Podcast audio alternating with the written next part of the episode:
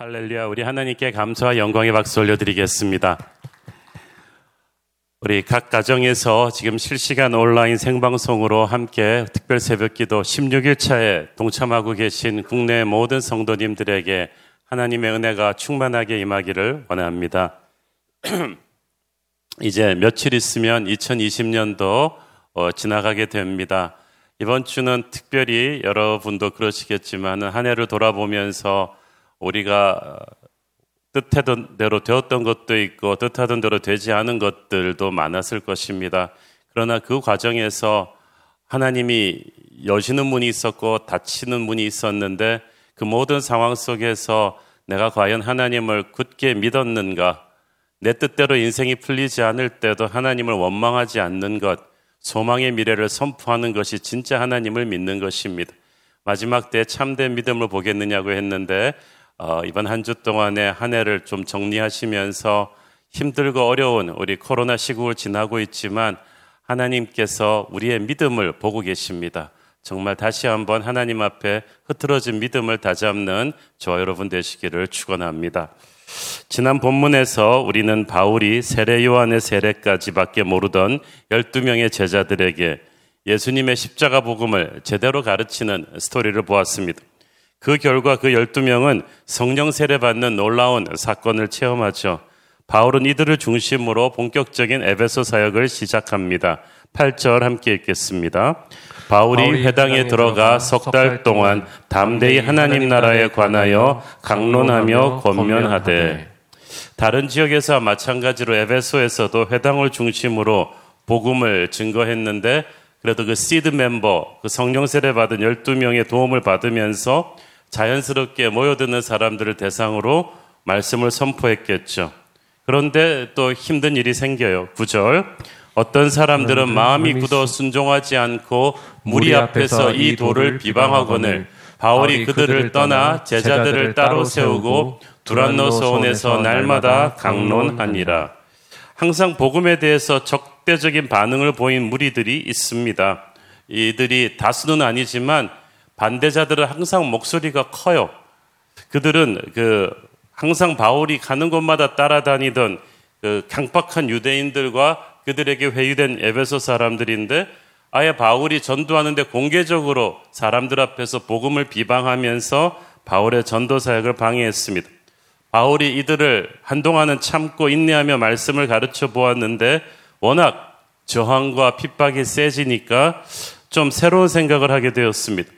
바울이 더 이상 그들과 맞서 싸우지 않고 그들을 떠납니다.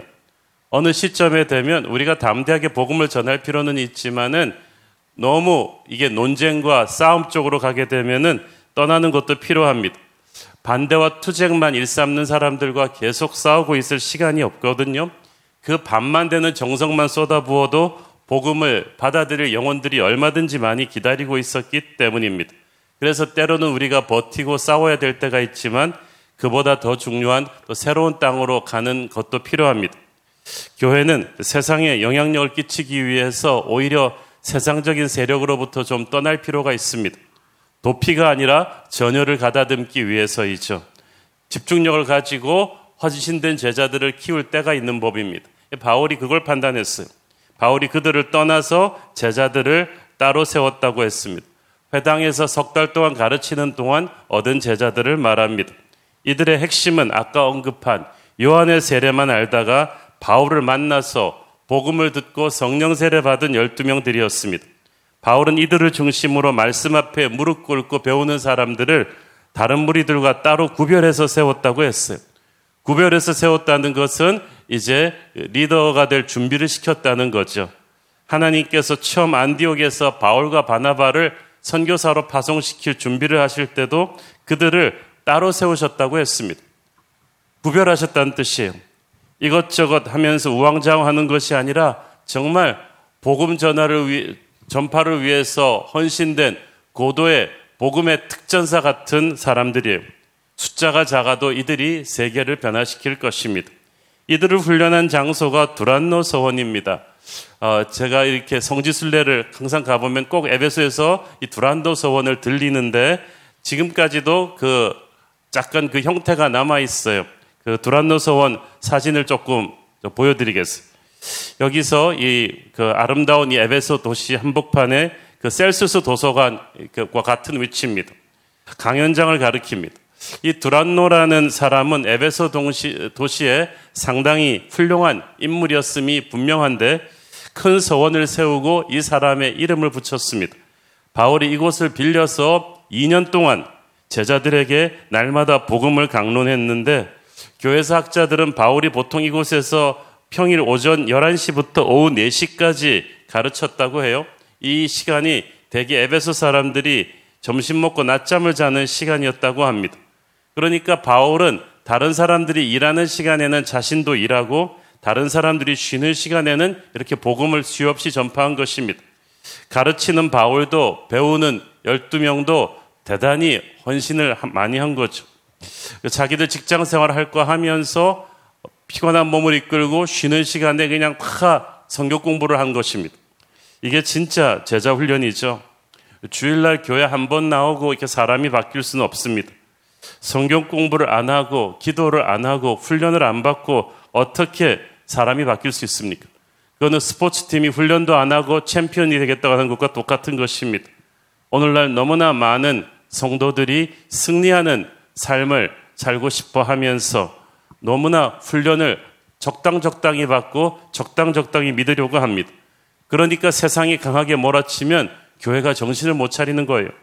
세상이 강한 것이 아니라 우리가 너무 나약합니다. 성령의 불을 체험하고 말씀의 능력에 사로잡히는 훈련을 우리가 조금 철저히 받을 필요가 있습니다. 우리가 정말 영적으로 강해지려면 시간을 투자하고 정성을 투자해서 훈련 받아야 합니다. 머리끝부터 발끝까지 복음으로 채워야 합니다. 이 12명이 그렇게 훈련받고 성령 세례를 체험했습니다. 은사가 넘쳤고 영적으로 어, 뜨겁게 되었지만 그들이 당장 큰 일을 하지 않았어요. 바울이 이들을 바로 사역에 투입시키지 않고 석 달 동안 성경 공부를 시키고 또 이들을 중심으로 모인 사람들과 함께 두란노 서원에서 2년간 말씀 공부를 시킵니다. 그래서 아시아 복음 선교의 전체 구심점이 되는 에베소 교회의 기반이 다져진 것입니다. 저는 이것이 시사하는 바가 크다고 생각합니다. 바울이 아까 그 제자 훈련시킨 두란노 서원은 에베소 교회 건물이 아니었어요. 남의 건물 빌려가지고 가르쳤지만 상관이 없어요. 하나님께서 그것을 아시아 선교의 거점 기지로 삼으셨어요. 성령의 불이 임해서 기적을 체험하는 것참 좋죠. 그러나 강렬한 성령의 체험은 철저한 말씀 훈련으로 뒷받침되어야만 합니다. 체험과 흥분은 당신은 좋은데 금방 사그라들기 때문입니다. 교회는 성령의 불도 있어야 되지만 반드시 말씀의 기반 위에 세워지는 것입니다. 특별히 성령의 은사, 예언과 방언과 신유와 치유의 기적들은 말씀에 의해서 균형을 잡고 방향을 잡는 것이 중요합니다. 그래야 교회와 가정의 덕을 세우고 건강한 교회 성장으로 연결될 수가 있습니다. 자, 이 과정을 다시 한번 정리를 해봅니다. 교회는 다녔지만 불완전한 믿음을 가졌던 몇몇 에베소 사람들이 복음을 제대로 듣고 나니까 믿음이 생겼어요. 구원을 받았습니다. 그래서 성령 세례를 받았습니다.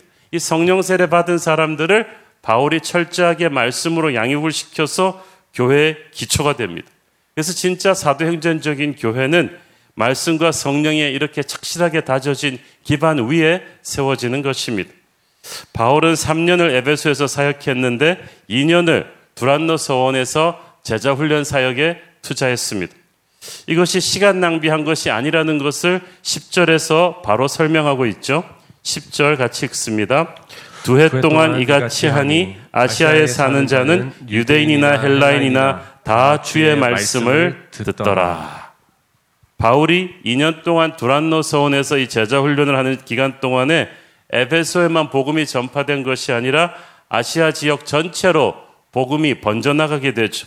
그래서 골로새, 라오디게아, 서머나, 버가모, 두아디라, 사데, 빌라델피아 같은 기라성 같은 교회들이 다 여기서부터 생겨나는 거예요. 당시 에베소가 그 소아시아 지역의 교통과 상업의 허브 도시거든요. 그래서 항상 수많은 사람들이 왔다 갔다 왔다 갔다 합니다. 그런데 그들이 바울의 성경 공부를 들었어요. 그 그들이 자연스럽게 선교사가 되어 버렸어요. 두란노에서 훈련, 서원에서 훈련 받은 다음에 전 아시아 지역으로 번져 나가서 복음을 전합니다. 그러니까 에베소가 볼링에서 말하는 이 킹핀이었던 거, 이 킹핀이 쓰러지니까 다른 모든 핀들이 우르르 도미노 현상처럼 쓰러졌듯이 그래서 바울이 에베소사에게 그렇게 공을 들인 것입니다. 이것은 이때까지 바울의 전도 사역의 패러다임을 깨는 아주 획기적인 전도 방법입니다. 이때까지는 바울이 도시마다 다니면서 직접 복음을 전하고 제자를 만들고 교회를 세웠는데 바울은 소아시아 지역을 전도하기 위해서 그렇게 구석구석을 직접 다니지 않았어요. 그냥 중심 도시 에베소에 머물러 있었습니다. 그리고 에베소에서 말씀과 성령의 사람들을 2년 동안 집중적으로 양육시킨 거예요. 그 유명한 두란노 서원에서 했기 때문에 이 양육 과정이 온 도시에 오픈되었습니다. 그래서 각지에서 몰려든 사람들이 믿음을 가지게 되었고 믿음을 가진 사람들이 다 직장일 하다가 낮에 쉬는 시간에 다 몰려들어서 말씀을 배웠습니다. 말씀을 배운 이들이 고향으로 돌아가 복음을 전합니다. 바울이 전략적인 도시 하나를 딱 정해가지고 이곳에서 오랫동안 제자 훈련을 시켜서 사람들이 자연스럽게 전역으로 파송되게 했다는 것은 정말 놀라운 사건이죠. 우리가 사도행전 2장에 오순절 성령 강림 사건도 그랬습니다. 그때 오순절이기 때문에 전 지역에서 디아스포라 유대인들이 다 몰려와 있었는데 그 성령 세례를 받고 말씀을 듣고 나서 회심한 뒤에 또 다시 온 세계로 다시 돌아가서 선교사들이 되었잖아요. 에베소에서도 똑같은 거예요. 그래서 이 1, 2차 전도 여행과는 달리 바울이 한 군데서만 계속해서 말씀을 가르쳤는데 자기가 돌아다니는 것보다 더 큰 파급 효과가 일어난 거예요. 이렇게 우리가 선교지로 가서 선교하는 방법도 있지만 선교지가 우리에게 오는 경우도 있습니다. 캄보디아, 중국, 몽골 가서 선교하려면 어렵고 돈과 인력이 많이 듭니다. 그런데 그분들이 유학생으로 또 한국에 와 있는 동안에 그들을 잘 대접하고 복음을 전해서 돌려보내면 얼마나 좋겠습니까? 북한 선교도 이미 이 땅에 와 있는 그 탈북자 형제들, 자매들을, 청소년들을 격려하고 따뜻히 대접하고 복음을 전도하는 것부터 시작하는 거예요.